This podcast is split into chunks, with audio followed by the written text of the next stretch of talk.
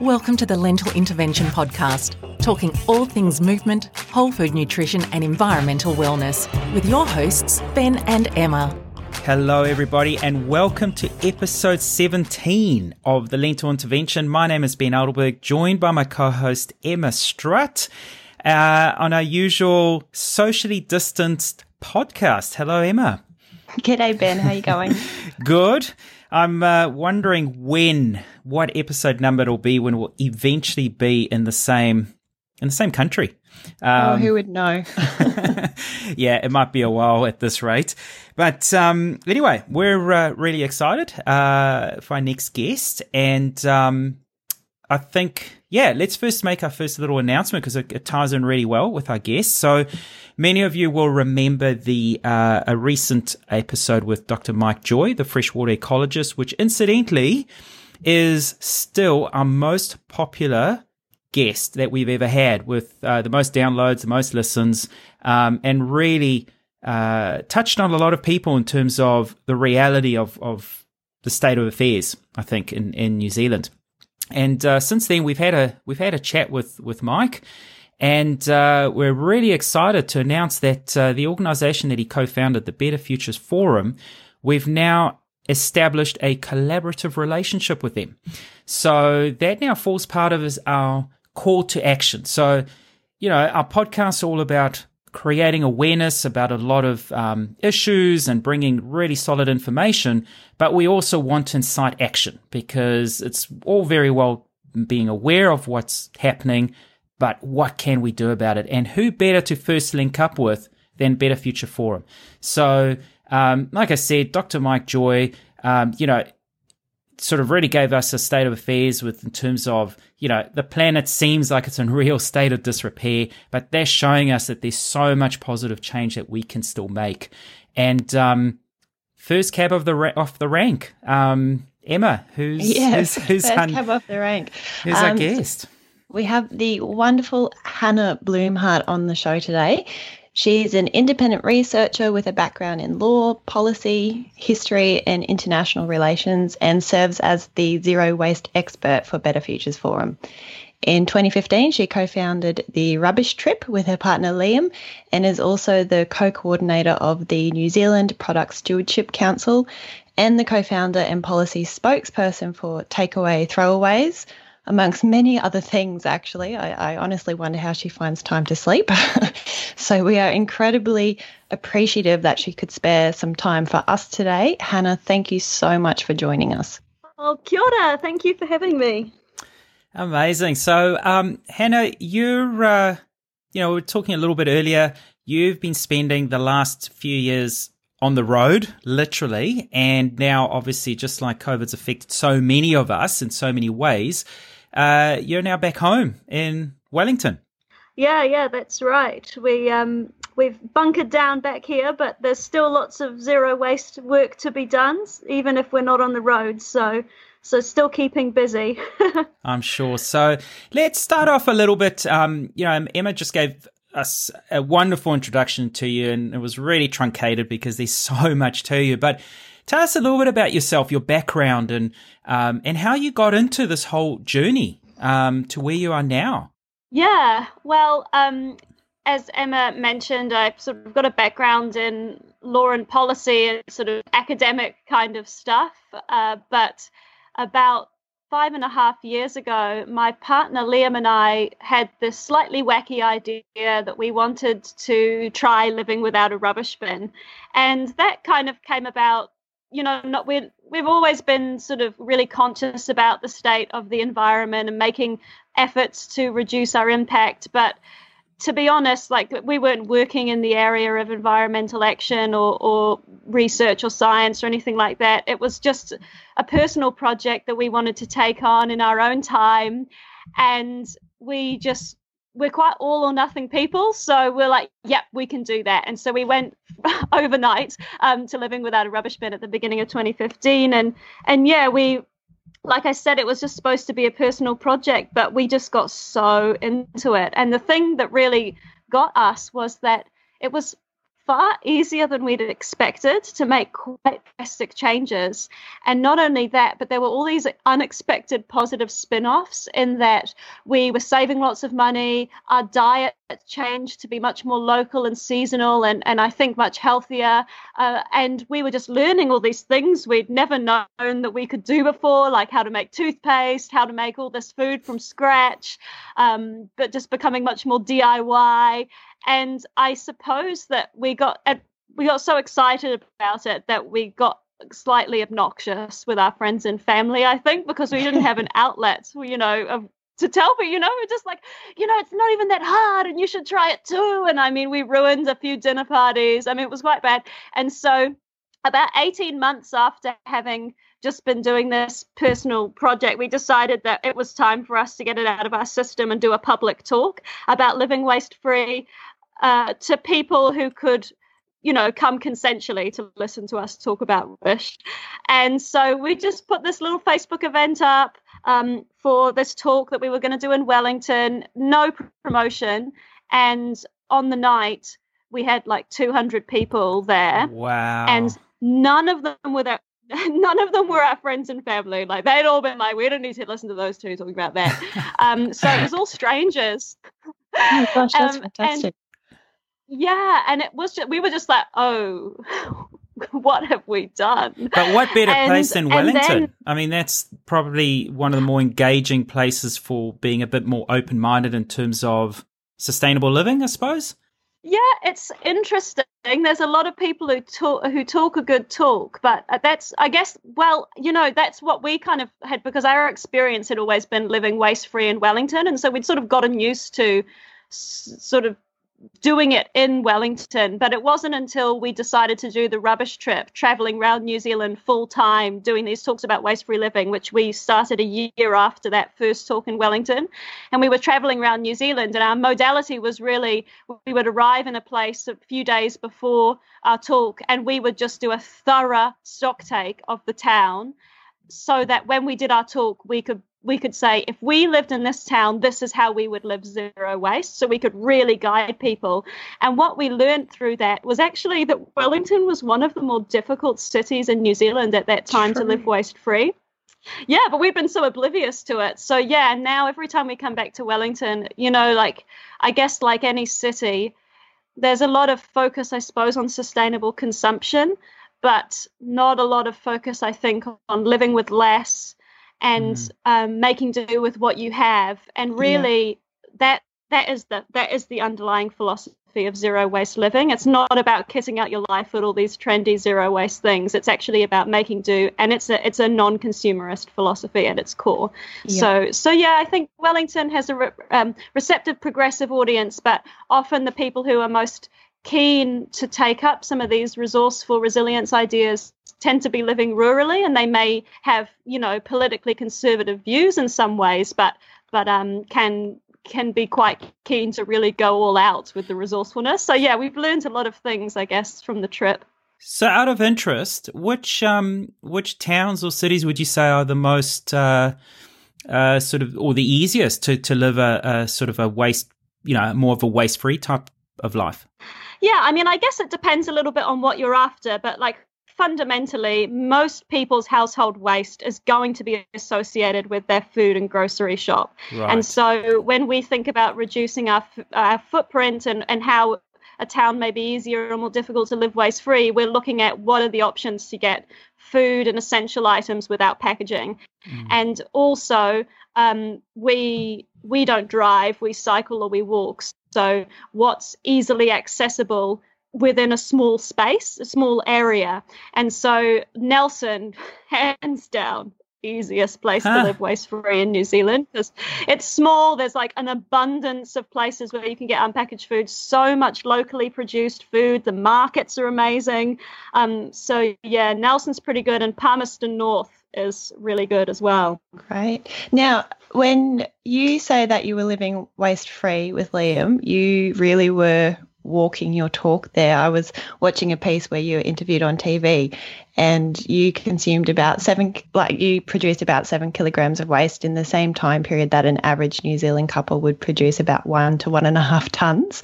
So massive, massive mm. difference, which is, it really shows that individual changes can have a really big impact. Yeah, it's such an interesting one too because like from a policy perspective you know from my background in policy like i'm also really interested in getting change from the top and a lot of the you know we do get criticism sometimes from people that say oh well it's all well and good you're going to all this effort to change your lifestyle but actually the real change needs to come with targeting those producers and blah blah blah blah blah and I mean, my response to that is really that we're in such a mess ecologically and we're kind of all complicit in a way and we actually don't have time to pass the buck like mm. we all need to t- make change on all levels of society at the same time and everybody does have different roles and different responsibilities and um, i also believe that if you only have a finite amount of time to dedicate to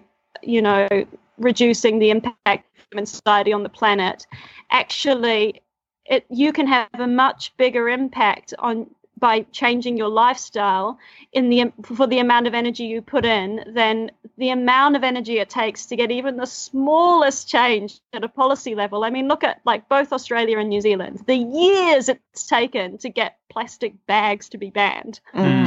You know, and the energy and the exhaustion and and in the end, what has that really achieved? Whereas with about six weeks of concerted effort, you can cut your household waste by like ninety percent. Wow. Um, and you can still do the policy change stuff, right? Like yeah, exactly. because you've then built up all of this expertise about what needs to change on a societal level to make it easier for other people to live like that because it is you know it's not it's not the norm to live like this. And so it would be more convenient if the the world was set up to help people reduce waste rather than it being the other way around. So yeah i think i just think individuals can make a massive difference and lifestyle change is political. It's totally political. Yeah. So tell us a little bit more about the rubbish trip itself um, because you know having a little cruise through your website which by the way we'll put a link in our show notes um, amazing there's amazing resources on there. There's um, you know there's uh, I guess not incentive but inspiration to to go this way tell us a little bit more about the whole concept of that yeah, well, I think it sort of all goes back to that first talk we did, and we had all mm. these people come, and, and then we sort of went back to our little old lives, and we were just getting flooded with requests to come. Oh, can you come and speak to my school? Can you come and speak in my workplace? And like you know, we'd go after work in the evenings or on the weekends, or I'd run during my lunch break to get to another workplace to do a talk, and, and we we just started to think, wow, if this is the level of interest in Wellington, surely it'll be like this all around the country, and so. Yeah after about a year of just sort of fitting it into our spare time, we decided to to just quit our jobs and travel on the road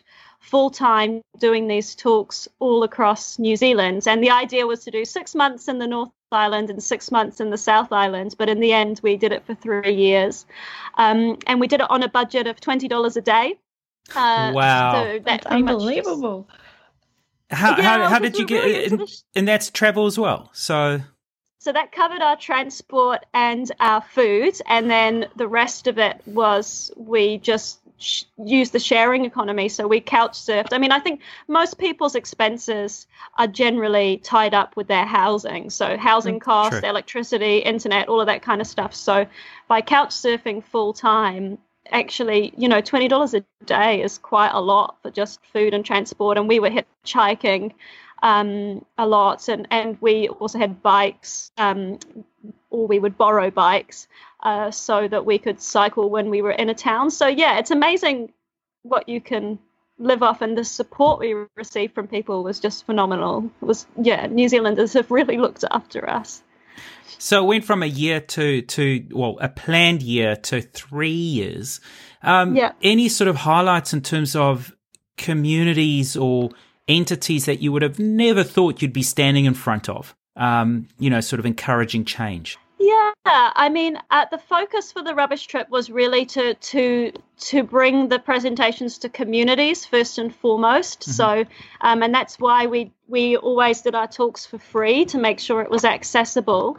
And so we and because we were couch surfing what that meant was we got pretty embedded in a community really quickly and so we got to we just got to see so many amazing community initiatives. We learned so much. It's unbelievable. But um, awesome things like crop swap systems where people will come together in a predefined place like once a fortnight and everyone will bring something they've foraged or grown themselves and they'll all share share for free with no money exchanged and honestly like amazing abundant like you know all these community initiatives that show the abundance that are in a community that often mm. we have this deficit mentality all the time mm. um, and um, Oh, we have in New Zealand. We're really lucky to have um, Para Kore, which is the Maori-led zero waste organisation, um, and we were so fortunate that we received a lot of. They have um, kaiarahi or regional leaders and um, across New Zealand, and so we were so fortunate to be able to link up with many of the kaiarahi and were able to speak in Kura Kaupapa Māori and Māori language schools and um, with um, and marae and, and and also learn from you know like a Mātauranga Māori approach to waste reduction, which is um, quite different in, um, to say a Pākehā approach in terms of how it's conceptualized. Um, so we learned a lot about that, and we did also speak um, to some big businesses as well, uh, which was interesting. Some law firms, um, industry groups. Uh, but I must say that for us, our, our heart is always in working with communities to to reduce waste as you know at that level. So this um, probably comes back to you mentioned that people just need to you know, start consuming less, living their lives a little bit differently. Um, and that ties in nicely with the waste hierarchy. Could you tell us a little bit about that? Yeah, so the waste hierarchy is like my favorite thing. it's like um, what underpins the zero waste philosophy, and that's what makes it different to, say, plastic free um, mm. philosophy. That you know, people always say, "Oh, you're coming to talk to us about how we'll, we can reduce plastics." It's like, "Oh, it's not just that." Um, so yeah, so the zero waste hierarchy is basically some people know of it as like the five R's or the six R's or whatever. It's um, basically the one that we share is the six R's. It's six words that start with R. And the trick is really that you follow it in the order set out to most effectively reduce waste. So it goes like this the number one thing we do before anything else is we refuse what we do not need. And then we seek to replace things we do need that might be wasteful with a non wasteful alternative. Whatever you cannot refuse or replace, we just reduce our consumption of. We reuse whatever we physically possibly can. Then we start to think about recycling, and whatever we're left with, uh, we should be able to rot in a home compost. And yeah. I guess what's really interesting about the waste hierarchy is that the focus is on waste prevention and reduction and the reuse of resources before things like recycling. And this is what sets zero waste apart from many waste minimization strategies that so often uh, just focus on things like recycling, Correct, uh, yeah. which is yeah not not where we should be putting our resources and our energy. Mm. Yeah, and in New Zealand. I mean, you consume far more resources than you actually have the capacity to process. Same here in Australia, so I'm not kind of like throwing stones here. um, I was wondering. The, but the whole system is very vulnerable to the overseas market, isn't it? And COVID kind of highlighted that with China um, placing restrictions on their recycling imports um, which ultimately can lead to recyclable products ending up in landfill or to other countries with poorer recycling regulations. So, again, that just kind of reinforces the fact that refuse should be the number rather than just relying on recycles. So, yeah. um, could you talk to us a little bit about our growing waste problem and, you know, what the answer is? Yeah, I mean, I think actually what's really important about the zero waste hierarchy as well is that uh, it actually, you know, often when we talk about waste problems, we get so focused on the waste, and that tends to become conversations about pollution or like what we do with it when we're finished with it, whether it's recycling or whatever. But actually, what zero waste and the zero waste hierarchy is really about is trying to get us to be more efficient with our use of resources and energy. And so it's actually a climate policy because uh, when you're preventing and reducing your use of things, you're not extracting raw materials from the earth, which is the most intensive, energy intensive part of the process. And so every rung of the waste hierarchy you um, go up, the more energy efficient, the more greenhouse gas emissions savings you get. And so when we come back to this, the question you asked me about our waste problems, again, our waste problems come from the fact that we are over consuming the planet's resources. And it's not just a question of whether we have the capacity to process them or not, it's that the earth cannot sustain this level of consumption. Like we can't recycle mm. our way out of it. Um, we have to find ways of reducing our use of the earth's resources. And so that could be through uh, systems like being better at reusing. So, really aggressively phasing out single use materials and moving towards reusable systems for things like packaging, but also resource recovery of construction uh, things so that, you know, all the, all the stuff that when we, you know, cons- construct a building to, to be, reuse those resources and including when we take a building down rather than smashing it up, conserve those resources to rebuild.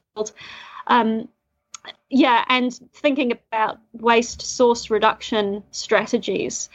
And the other thing, too, is how we can shift towards a sharing economy rather than an ownership economy. And that's a key way that high income societies can reduce their consumption. Because right now, we have a ridiculous situation where we all own quite resource intensive uh, things. Like a really good example is is all, everyone having their own vehicle. When you think about how much resource and weight is in a vehicle. It's probably like the heaviest thing that anybody owns by a country mile, like tons of material. And we all have our own car, you know, our own one, mm-hmm. this car. We're all driving around and we only use it like, you know, there's lots of times when it's just sitting there doing nothing.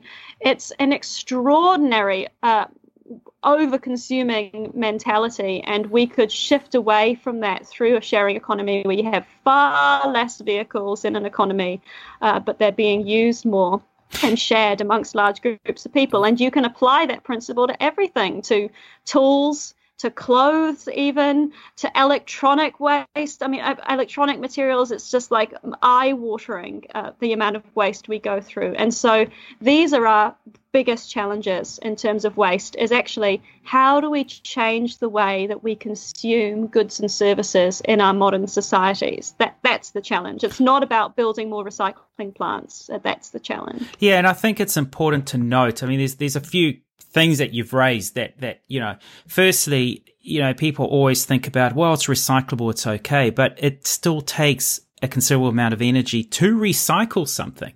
And nothing is ever pure so you're still introducing you know new virgin materials into the recyclable material and it's still a process in itself. So the recycling like you say it's it shouldn't be at the top it should be at the end as the last resort. Um, but you know if we use examples in terms of bigger picture, you know, you say vehicles. Um, you know, a lot of people focus on on on a very small step and say, "Well, I'll go electric vehicle because that's better for the planet." And yet, I, I and I, I, need to find this as as as my reference because I remember reading this a while ago. Is that electric vehicles are not necessarily yes, you're not consuming fossil fuels to run the vehicle, but what what it went through to become an electric vehicle mm. can actually be more consuming than a standard diesel or petrol vehicle in terms of the, the materials used. So perhaps certain um, metals that are, are more, um, you know, sort of more exclusive or, or the way they mined or whatever the case is, because now you've got bigger batteries. So, you know, it's, it's in consumerism. You know, you talk about electronic waste any big product now, I've got into the habit of every single year there's a new model, there's a better model, there's there's something greater. So we're no longer holding on to our mobile phones, you know, for five years, ten years at a time. It's now every year you got to have the better one, or you're not holding on to the same. I don't know. I'm looking around my own desk, a watch or a GoPro or whatever the case is. There's always the better model. So people kind of forget the bigger picture. Yeah, I mean, and I think often waste conversations are so centered around packaging, and um, I think that packaging is a humongous problem, and we it's definitely worthy of our attention. But we also have to remember that it's the stuff; it's all the stuff. Mm. Um, and and yeah, as you say, you can't green consumption. Like it's almost an oxymoron, really.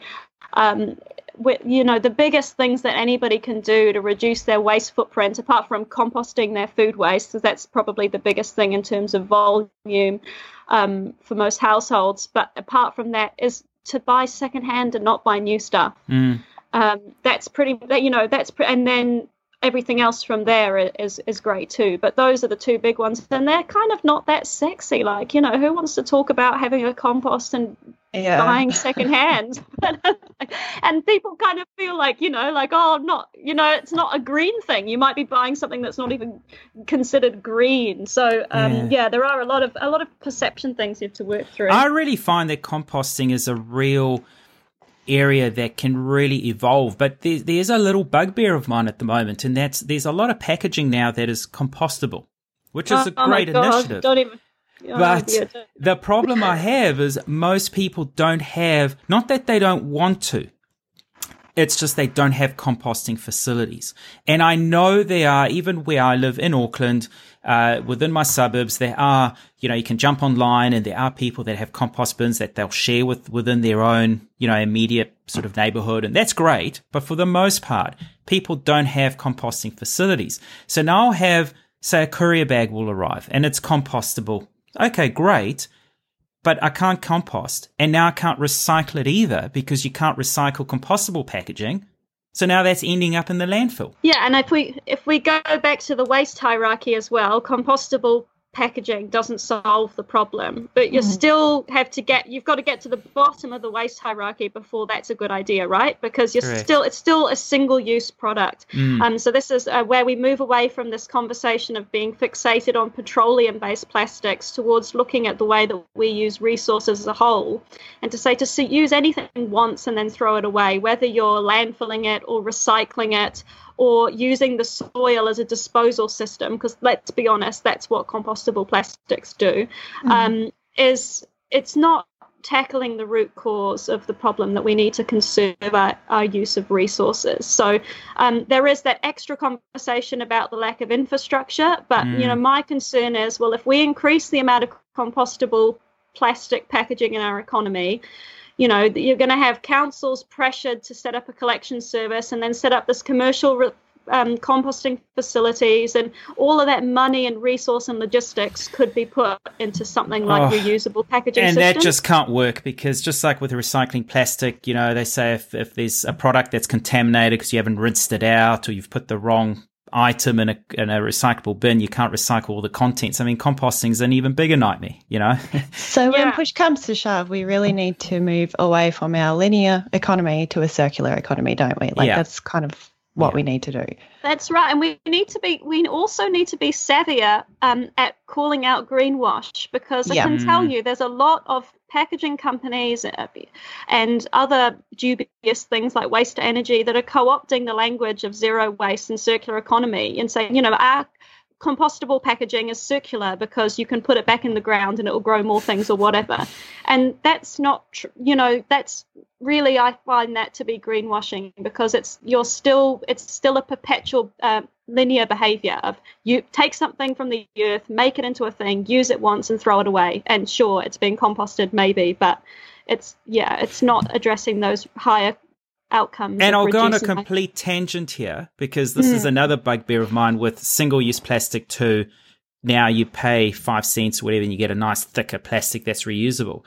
When those plastic bags end up in the ocean, whether it's single use, compostable, or even thicker, it doesn't make a difference. A piece of plastic in the ocean is not going to break down, regardless of whether it's compostable or not, single use or, or, or, reusable. It still causes the exact same problem. In fact, probably exacerbates the problem. So, like you say, this whole greenwashing concept, where all it does is just dampens you know the the I guess the hype makes people bit. feel good about what yeah. they're doing, yeah. so they can continue on doing it, not really have a look and address. I mean, replacing replacing plastic straws with uh, different straws, but you still don't need a straw. you know, it's it's it's that kind of concept, or, or yeah. I mean, anyway. we can go on and on with this. It's um, yeah, yeah. The, the, it's it's all greenwashing. At the end of the day, that's you know, at the end of the day, what you're saying is the pop, the general population is just focusing on the wrong and the easy bit.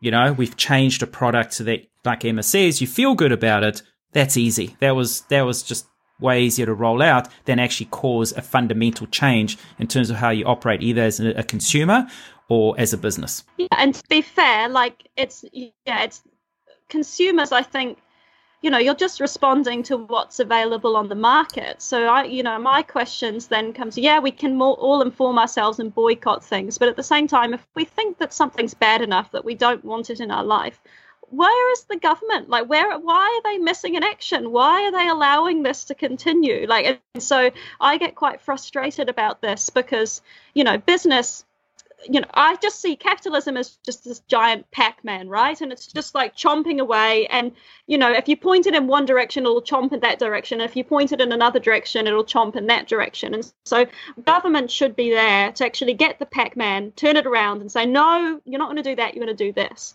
Um, but at the moment, you know, with our whole economy is set up to encourage the extraction of fossil fuels and single single use and linear economy. And so we do need to change some of those high level settings at the government level to disincentivize single use by levying single use or disincentivizing the linear economy by levying landfills and requiring um, producers to, you know, internalizing those costs of their products onto them so that you know they're not getting a free ride uh, with councils paying to manage their waste and all this kind of stuff so I think that there are some questions here about not only consumers sort of going along with things, but governments being missing in action. Yeah, and this leads us perfectly into a recent. Say, yeah, she just, she just, created her own segue. nice segue. um, so the New Zealand government announced its six priority products as they kind of move towards a more regulated product stewardship, um, because up until now, um, correct me if I'm wrong, but in New Zealand, industry responsibility for their products at the end of life has been voluntary with what they do with it rather than essential. So it's kind of giving business a free ride here. So could you talk to us a little bit about product stewardship and what that actually means? Yeah, so product stewardship is basically about getting all of the different actors that are involved in the life cycle of a product, from producers through to retailers, consumers, um, and so on, to take greater responsibility for managing or reducing the environmental harms that product will cause, um, including including waste. And um, well, I mean that's it basically in a nutshell. And ideally, uh, those product stewardship schemes you would create to make that happen are going to be mandatory. So everybody has to participate, and that's kind of the way that we deal with this product in our economy through this scheme approach. Okay, so let's go a little bit deeper. So yes, now it's it's declared, you know, a priority, and this is what needs to happen. But and and everybody needs to get involved. But who's accountable? Who's need? Who's actually driving this? Yes, this is so interesting. So um, maybe I'll, I'll do a little sort of how we got to where we are now. Um, mm-hmm. so Emma summarised quite well that we've had a sort of voluntary approach for quite a long time, and we might have yeah. had ad hoc um, uh, producers taking responsibility. But so in New Zealand, we have this thing called the Waste Minimisation Act, which was passed in 2008, that gives the minister of the day the power to declare a particular product, let's say tyres, a priority product. When that product is declared a priority product, then a product stewardship scheme for that product must be developed, which will then be accredited, and then the minister has the power to make it mandatory through regulations. Um, so this has never been done before. The minister uh, in August declared these six priority products. And so now the product stewardship schemes have to be developed. Now, because this has never been done before, it's all sort of everybody's sort of looking at each other, but the, the government's taken the approach pretty much that they're going to leave it to industry to sort it out and then industry will create the scheme and then we'll come back to government and government will look at it and say yes this meets our guidelines that we've put out or no this doesn't meet the guidelines you've got to tweak it here or there. And then we'll you know if it meets the guidelines then it must be accredited.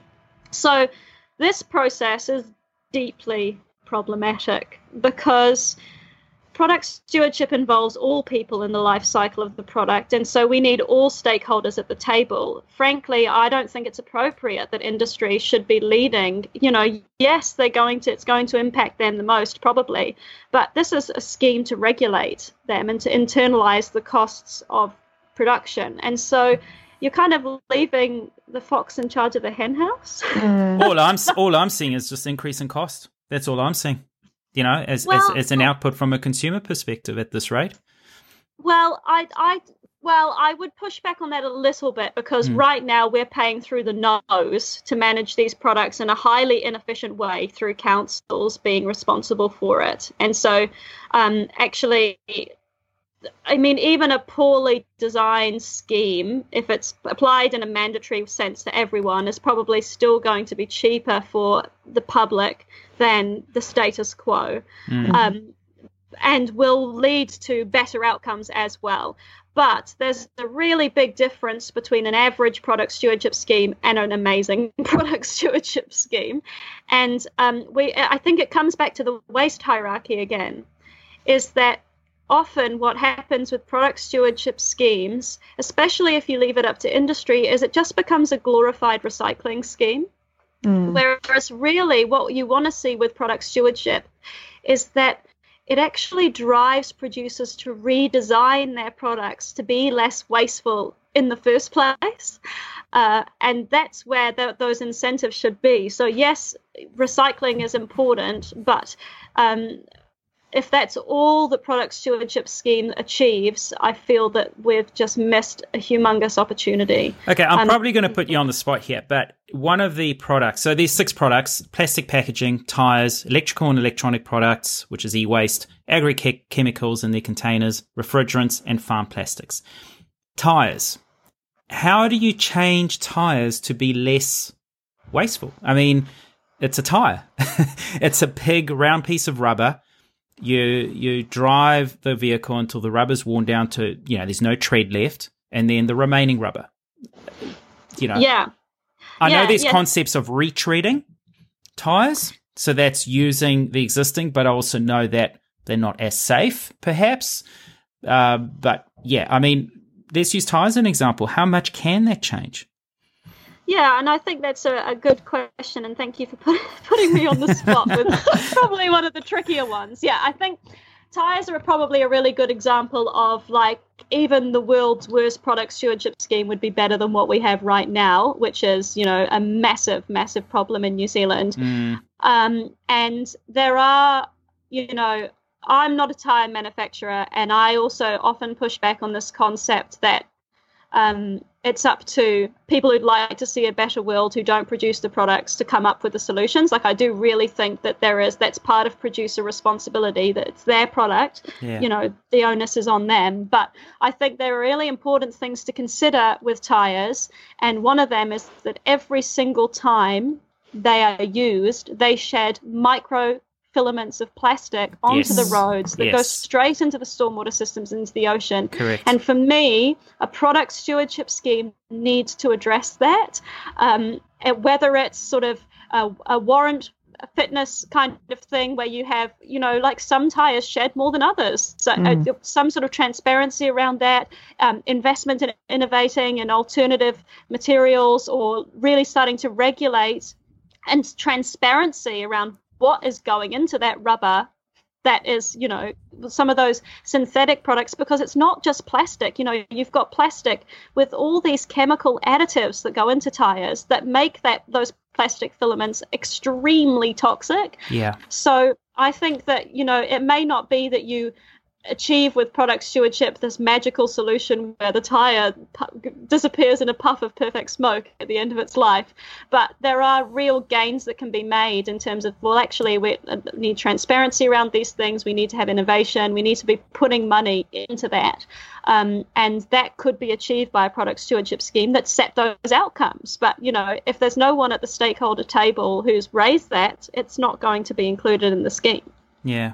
And I think if, if our listeners are, are, are um, you know, feeling sort of uh, appalled at the thought of, shit, I didn't realize, you know, how much you know, the, the sort of small rubber, I mean, that's what rubber wear is, you know, tire wear is. It's, it's mm. rubber breaking down through a lot of constant wear and tear, and those particles end up on the road, which then end up down the stormwater networks and into the ocean. But let's not forget, bicycles do the same, not at the same rate, but bicycle tires do the same, shoes do the same thing, um, scooters, skateboards, anything that's got rubber on that. It's just perhaps not the same rate, but it's it's you know it's uh, we're polluting in a lot more more ways than we realize. Totally. And this is another area where the sharing economy becomes relevant as well. In that, mm. you know, even little things where you think about the number of people in single in cars with just one person in them, um, that you've got all of those tires versus a bus versus a bus yeah. or a train or yeah yeah yeah and so that's you know that's the waste hierarchy as well like sometimes you may not it, you, we may not be ready to fully prevent but we could go into redu- reduction mode there mm. are strategies that we, if we're really serious about reducing our impact on the environment, we have to be able to engage with those reduction concepts as well. That may not look like it, you know, having more people in one car. You might not think of that as a waste strategy, mm. but in actual fact, um, it could be. So you initially said the framework was put in place back in 2008, and only now it's become mandatory. Is that yeah? Is, is that because Australia? I read had a very similar scenario where in the 1990s the the frame a framework was put in for product stewardship and funding was was was you know made available for, for certain um, initiatives and there's some great initiatives come out but it also became a very stop start sort of yeah. approach um, and I think now Emma I don't know I mean you, you you might know a little bit more being there but um, only now I think that there's that impetus again to bring it forward and say, okay, actually, we now need to start getting a bit more serious about it. Um, but it's, it becomes very political, doesn't it? I mean, you know, I'm going to take a punt here. You know, this was announced very recently. Our local elections are coming up.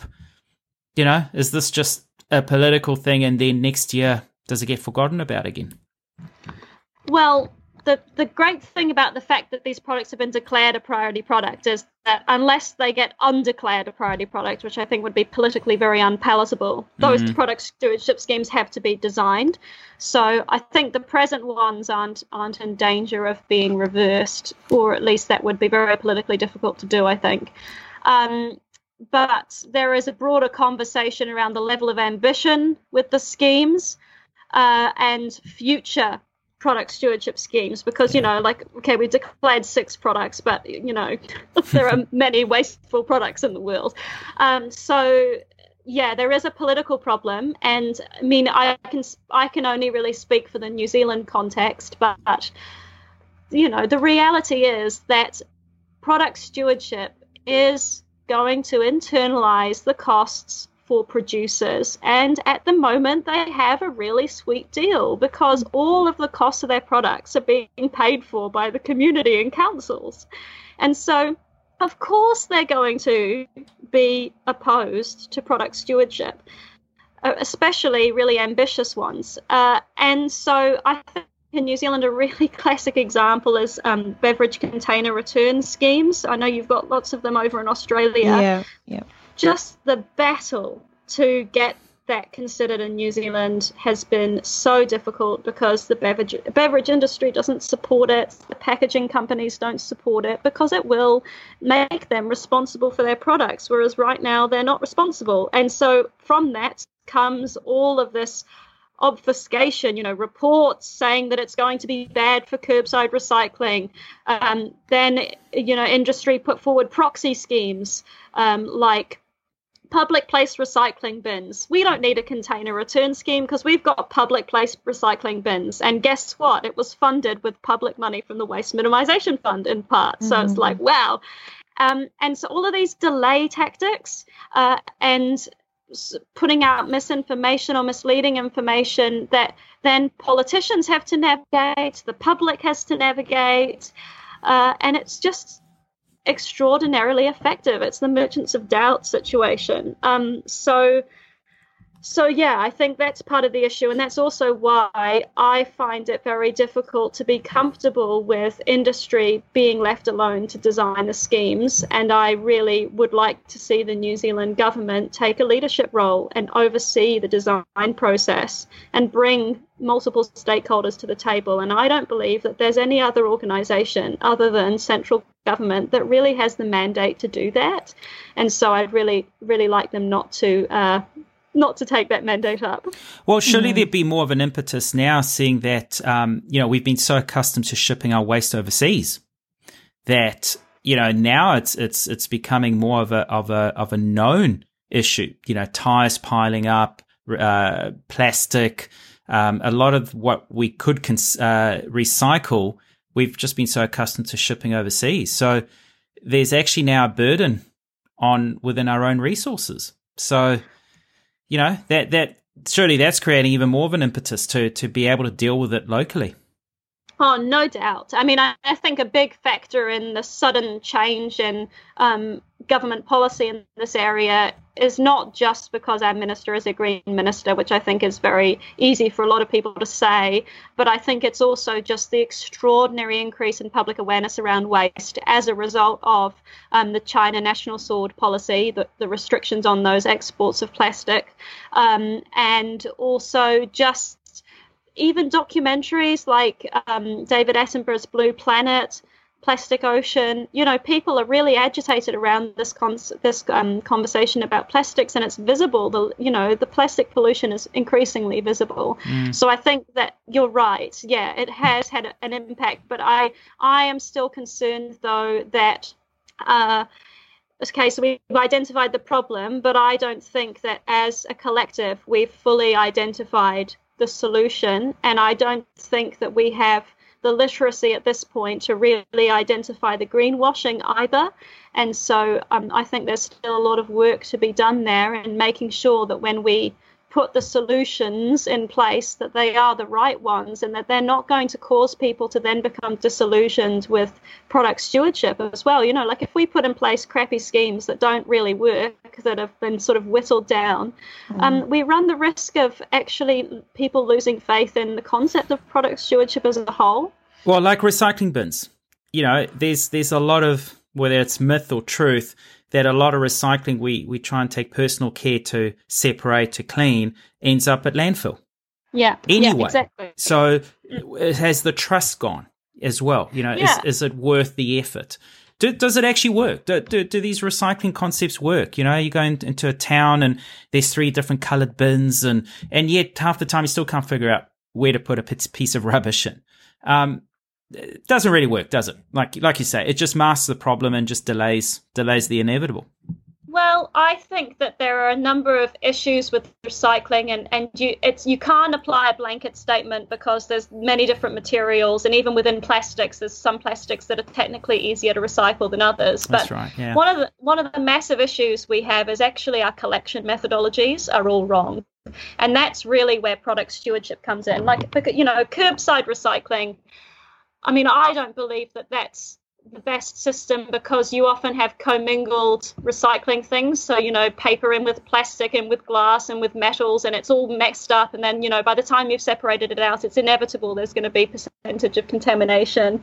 Um, mm-hmm. Public place recycling is an absolute joke, really, because there's so much contamination in those bins. It's really difficult. Um, so, if you want to be able to do effective recycling, a big part of it is is keeping all of those material streams clean and separate. And so it comes down to collections. And so product stewardship is good. And, you know, for example, if I take the example of container, beverage container return systems, because people are incentivized to bring their bottle back to get that deposit that's on it, um, they're bringing back clearly identifiable bottles. They're all in clean individual streams. It's very easy for it to be sorted, and that produces really high quality quality recyclate, which uh, can then be recycled. So, didn't they initially install a pilot in Dunedin? I think, and I think I saw something similar in Queensland as well, where the machine automatically identifies whether it's aluminium or or glass even and and you know it's it's able to it's all automated yeah, so the Dunedin one's interesting. We can come back to that in a moment. But yeah. but what you're talking about is reverse vending machines. Um, yes. And so reverse vending machines they can be used in a container return system. They're very common all around the world, including in Australia. Uh, and yeah, they're just a way of sorting in a convenient way in smaller spaces like retail spaces. They're really good. You know, you don't then need to go to a collection depot necessarily. Um, and yeah, they're, they're good. Uh, the one in Dunedin is just um, an industry sponsored uh, machine uh, that interestingly only collects plastic and cans, it doesn't collect glass. Uh, and they're fine, but I think the thing is that we want a beverage container return scheme. We yeah. don't want a random industry placed. Or for people to stop drinking sugary drinks. I mean, why not go to the root of the problem?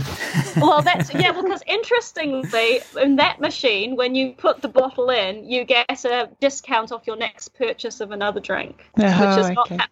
not how a container return scheme works. So then, Coca Cola and the likes of you know they'll definitely be behind these things because it's encouraging you know more sales yeah, and, I, and again, it's just it's just this proxy feel good stuff. Well, mm. we don't need a container return scheme because we put a machine in at Otago University. yeah, enough said. So, yeah.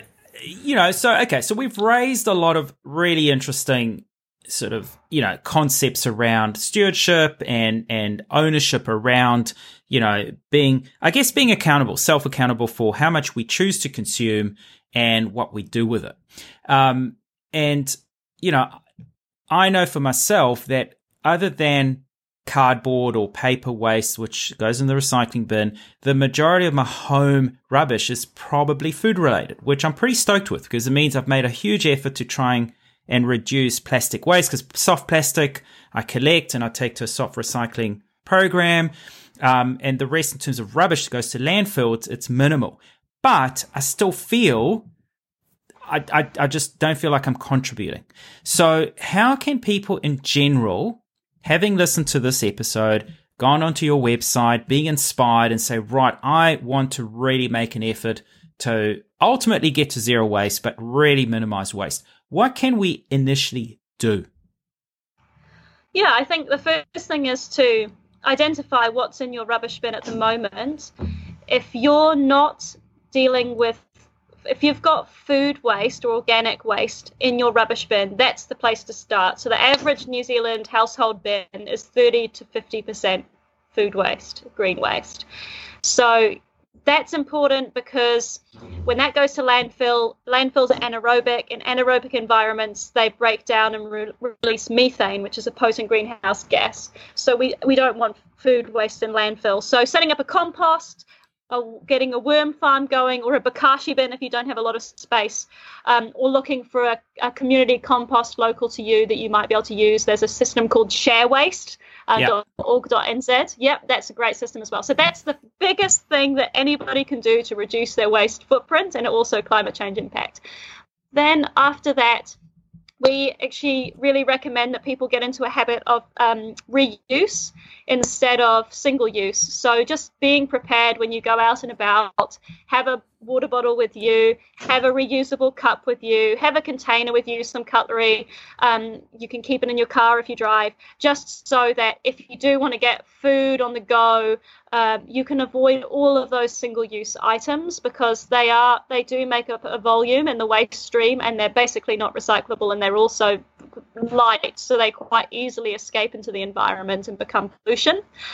And then uh, if people are feeling up to it, tackling the grocery shop. Um, we really encourage people to be creative and to think beyond supermarkets. Um, Liam and I, through the Rubbish Trip, we've produced regional zero waste shopping guides for the whole of New Zealand so that people can find where they can get unpackaged groceries in their local area, bring their own containers and fill up. And that eliminates a whole heap of soft plastics from the get go. And it also uh, can connect you more to small businesses rather than you know big big chains uh, and gets you into sort of routines of going to markets and that kind of thing. So those are probably the places I'd start. And also, as I mentioned before, making a conscious effort not to buy new things unless you really need them. So especially clothing and electronics, those are New Zealand's fastest growing waste streams. If you can get those things secondhand, that's a really big thing um, you can do. Brilliant. So, what's on the horizon for the New Zealand Product Stewardship Council as well as the rubbish trip?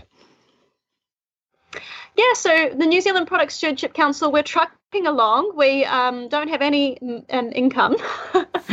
so uh, we do everything off the smell of an oily rag. And so we're trying to focus, you know, really focus on trying to get the broader conversation out there about the value of product stewardship for communities generally and trying to ensure uh, that there is an independent community voice around those design tables at the moment for product stewardship. So that's probably our focus at the moment. And then with the rubbish trip, we're sort of working out how we fit in the world now that we're not on a trip anymore, we're not traveling. But we're going to continue doing presentations about uh, zero waste living wherever we can, and we're continuing to produce resources. We keep our regional zero waste shopping guides up to date. We um, often produce resources to help people submit on government proposals. There's one out at the moment on uh, phasing out a whole bunch of single use plastics and hard to recycle plastics. So we produce resources to help people engage in the democratic process.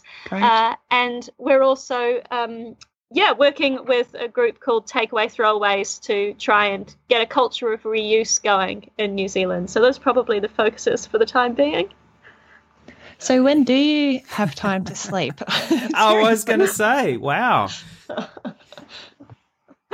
um, yeah, I probably not as many hours as I probably should, but I'm really, really fortunate that I am able to a live a life that aligns with my values, which is so important to me, and to do work that I just you know like I just love this work and I wouldn't want to be doing anything else. Um, and it's often not really work, really. You know, it's it's just you know hanging out with people who share the same values and want to see the same things happen and and so much of my time is spent you know doing wonderful things like cooking yum meals from scratch and and talking with people about zero waste. So so yeah i think I, i'm feeling pretty good about my life my work life balance. Any any any plans on taking the roadshow across the ditch?